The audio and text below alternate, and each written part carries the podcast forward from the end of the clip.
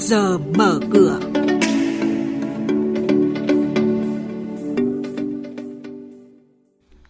Thưa quý vị và các bạn, chuyên mục trước giờ mở cửa sáng nay có những thông tin chính sau. Tác động của thuế tối thiểu toàn cầu và tính hấp dẫn của môi trường đầu tư. Nhiều dự án bất động sản quy mô lớn đang nằm chờ do vướng pháp lý.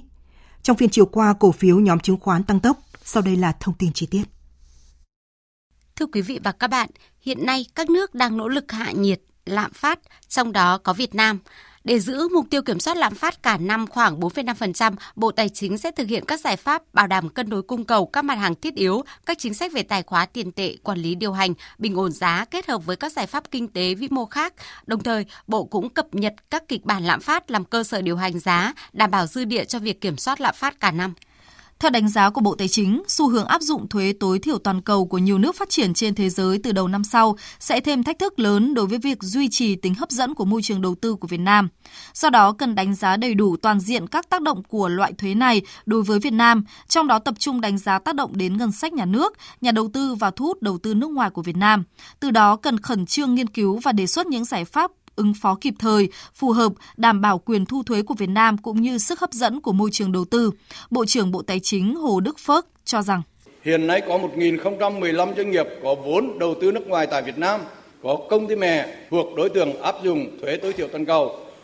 Nếu các quốc gia có công ty mẹ đều thực thi thuế tối thiểu toàn cầu, thì các quốc gia này sẽ thu thêm phần thuế chênh lệch năm 2024 ước tính khoảng 12.000 tỷ đồng Việt Nam. Như vậy, các biện pháp ưu đại thuế sẽ không còn tác dụng. Từ đó đặt ra thách thức không nhỏ đối với việc duy trì tính cạnh tranh về môi trường đầu tư vào Việt Nam. Trong lĩnh vực đầu tư, nhiều dự án bất động sản quy mô hàng nghìn tỷ đồng đang nằm im do vướng pháp lý. Tại thành phố Hồ Chí Minh, nhiều dự án chung cư đang dở dang. Đáng chú ý là dự án khu trung tâm thương mại và căn hộ cao cấp đường Bến Nghé quận 7 của công ty trách nhiệm hữu hạn Gotech Việt Nam là một ví dụ. Đây cũng là một trong 7 dự án được Ủy ban nhân dân thành phố Hồ Chí Minh xếp lịch họp đợt đầu tiên để tháo gỡ những vướng mắc và hồi cuối tháng 2 vừa qua, song đến nay chưa có chuyển động mới. Trước thực tế này, ông Nguyễn Văn Khôi, Chủ tịch Hiệp hội Bất động sản Việt Nam cho rằng khó khăn lớn nhất của doanh nghiệp hiện nay là vốn, thủ tục triển khai và hoàn thành dự án, rất cần sự vào cuộc mạnh mẽ của lãnh đạo địa phương. Tôi đề nghị là các địa phương hay nói khác là chính quyền các tỉnh thành ấy thống kê được từng dự án những cái khó khăn vướng mắc và đề xuất kiến nghị giải pháp. Còn nếu vượt quá lên chính phủ, chính phủ sẽ quyết. Vượt quá nữa thì dự thảo cho chính phủ để trình quốc hội. Tất cả đều vào cuộc. Hiện tại rất khó khăn đối với các doanh nghiệp đó là cái nguồn vốn tập trung vào những dự án đang hoàn thiện để đưa sử dụng đưa dự án vào nhanh chóng. Đó là cơ sở hạ tầng. Bên trong và bên ngoài vậy cái hỗ trợ của chính quyền địa phương giải quyết các khâu trong thủ tục đầu tư. Quý vị và các bạn đang nghe chuyên mục Trước giờ mở cửa. Thông tin kinh tế vĩ mô, diễn biến thị trường chứng khoán, hoạt động doanh nghiệp niêm yết trao đổi nhận định của các chuyên gia với góc nhìn chuyên sâu, cơ hội đầu tư trên thị trường chứng khoán được cập nhật nhanh trong trước giờ mở cửa. Tiếp theo là hoạt động của doanh nghiệp niêm yết. Công ty cổ phần phát triển năng lượng Sơn Hà, mã chứng khoán là SHE, vừa tổ chức Đại hội đồng cổ đông thường niên năm 2023. SHE đặt kế hoạch doanh thu năm nay đạt 300 tỷ đồng và lợi nhuận sau thuế đạt 20 tỷ đồng. Tỷ lệ chi trả cổ tức dự kiến là 20%.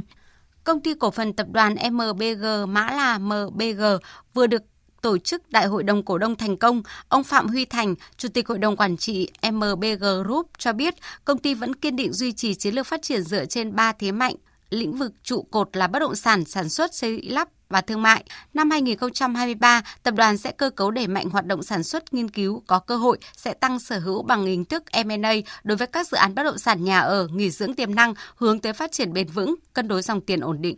Trên thị trường chứng khoán, phiên chiều qua đáng chú ý là toàn thị trường nói chung diễn biến khởi sắc hơn. Nhóm chứng khoán tăng tốc với nhiều mã tăng mạnh như là BSI, PSI và FTS là ba mã tăng trần. Chỉ số ngành chứng khoán theo đó tăng mạnh thứ hai toàn thị trường sau ngành thủy sản. Nhóm xây dựng cũng khá tích cực. Tổng khối lượng giao dịch toàn thị trường đạt trên 666 triệu cổ phiếu, tương ứng 11.380 tỷ đồng. Đóng cửa phiên chiều qua, VN Index tăng 1,21 điểm lên 1.055,02 điểm, HN Index tăng 1,62 điểm lên 208,25 điểm và đây cũng là mức khởi động thị trường phiên giao dịch sáng nay.